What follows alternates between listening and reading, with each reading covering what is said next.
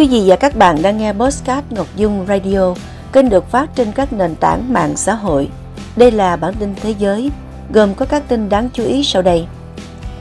Mưa lớn lũ lụt kéo dài gây tàn phá trên diện rộng tại Nam Phi. Động đất có độ lớn 5,6 tại vùng hồ Baikal của Nga. Mỏ than ngập lụt làm một thợ mỏ thiệt mạng ở Nga. Mexico giải cứu thành công 726 người di cư trong một nhà kho. Boeing kiểm tra toàn diện dây chuyền sản xuất thân máy bay 737 MAX. Xuất khẩu của Ấn Độ bị ảnh hưởng nặng nề do căng thẳng ở Biển Đỏ. Thế hệ Gen Z dẫn đầu trong lĩnh vực mua sắm trực tuyến tại Đông Nam Á. Và sau đây là phần tin chi tiết.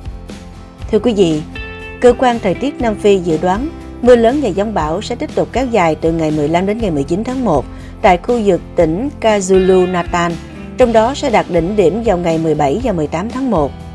Điều kiện thời tiết khắc nghiệt cũng gây tàn phá trên diện rộng, bao gồm gây hư hại tài sản và cơ sở hạ tầng, cắt điện, khiến hàng chục người phải di dời và làm mắc kẹt một số cư dân khác trong nhà hoặc phương tiện của họ. Riêng trong cuối tuần từ ngày 13 đến ngày 14 tháng 1, có ít nhất 11 người thiệt mạng sau khi mưa lớn lũ lụt nghiêm trọng hoành hành tại tỉnh KwaZulu Natal của Nam Phi. Cơ quan chức năng địa phương tại Durban đã buộc phải đóng cửa một số bể bơi và bãi biển công cộng để phòng ngừa rủi ro. Theo Trung tâm Nghiên cứu Khoa học Địa chất của Đức, ngày 15 tháng 1, một trận động đất có độ lớn 5,6 đã làm rung chuyển vùng hồ Baikal của Nga. Tâm chấn có vị trí ban đầu được xác định 54,88 độ Vĩ Bắc và 109,68 độ Kinh Đông với độ sâu chấn tiêu là 10 km. Hiện chưa có thông tin về thiệt hại và thương vong sau động đất. Một mỏ than ở khu vực Komi thuộc vùng Bắc Cực của Nga đã bị ngập lụt, làm một thợ mỏ thiệt mạng và một thợ mỏ khác bị thương. Theo thông báo, nước ngầm đã đột ngột phun trào vào mỏ Zapolianaya, làm ngập một số khu vực của mỏ ở độ sâu 600 mét. Thời điểm đó có khoảng 60 người đang làm việc trong mỏ, trong đó có 3 người có mặt ở địa điểm nước phun trào. Công ty Vokuta Ugon quản lý mỏ than cho biết toàn bộ thợ mỏ đã được sơ tán lên mặt đất và công việc dưới hầm đã dừng. Một quý ban đặc biệt đang làm việc để xác định nguyên nhân vụ tai nạn. Nhà chức trách Mexico thông báo đã giải cứu thành công 726 người di cư, trong đó chủ yếu đến từ các quốc gia Trung Mỹ. Tại một nhà kho ở khu đô thị Cusomunco, bang miền Trung Sakala của nước này. Những người di cư trên phần lớn là công dân Guatemala, Honduras, El Salvador và Nicaragua ở các độ tuổi khác nhau. Trong đó có 75 trẻ vị thành niên không có người đi kèm, 108 phụ nữ và 399 nam giới. Ngoài ra, lực lượng chức năng Mexico cũng xác định có tới 144 người thuộc 45 gia đình trong xóm này. Khi được giải cứu, một số có biểu hiện tình trạng mất nước và suy nhược thần kinh. Cảnh sát địa phương phát hiện nhóm người trên nhờ cuộc gọi ẩn danh đến dịch vụ khẩn cấp tố cáo việc xuất hiện hai xe đầu cáo chở những người di cư vào một nhà kho bỏ hoang. Các lực lượng chức năng Mexico đã bắt giữ 4 nghi phạm buôn người, canh giữ ở khu vực nhà kho và bàn giao cho văn phòng Bộ trưởng Tư pháp để điều tra và truy cứu trách nhiệm hình sự.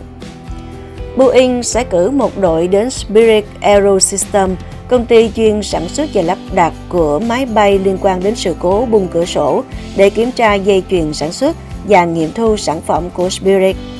Ngoài ra, các đội của Boeing sẽ tiến hành kiểm tra tại 50 điểm khác trong dây chuyền sản xuất của Spirit.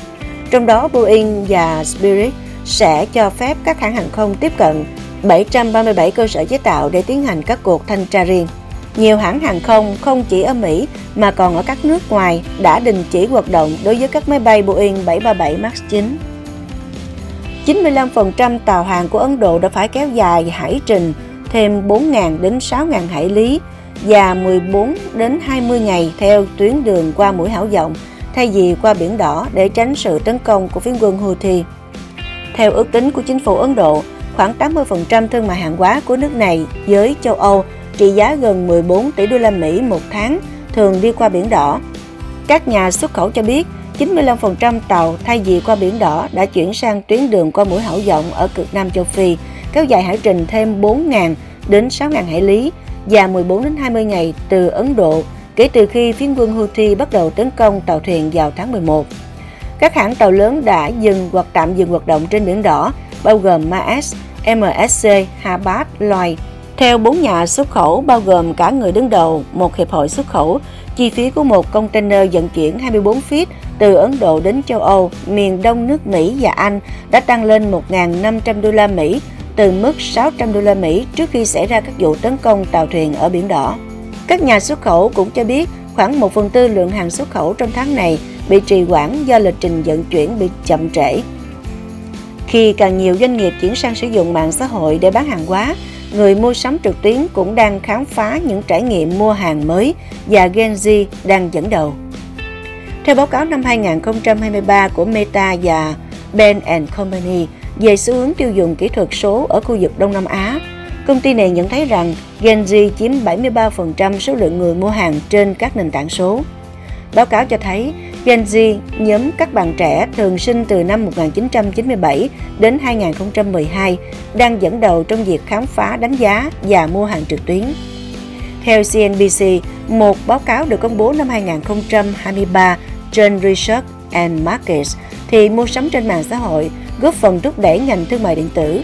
Một cuộc khảo sát năm 2023 của công ty phân tích YouGov của Anh cũng cho thấy thế hệ Gen Z thích mua sắm trên TikTok và Instagram, thay vì Facebook, vốn phổ biến hơn với thế hệ cũ. Quý vị và các bạn vừa nghe phần tin thế giới. Xin chào và hẹn gặp lại.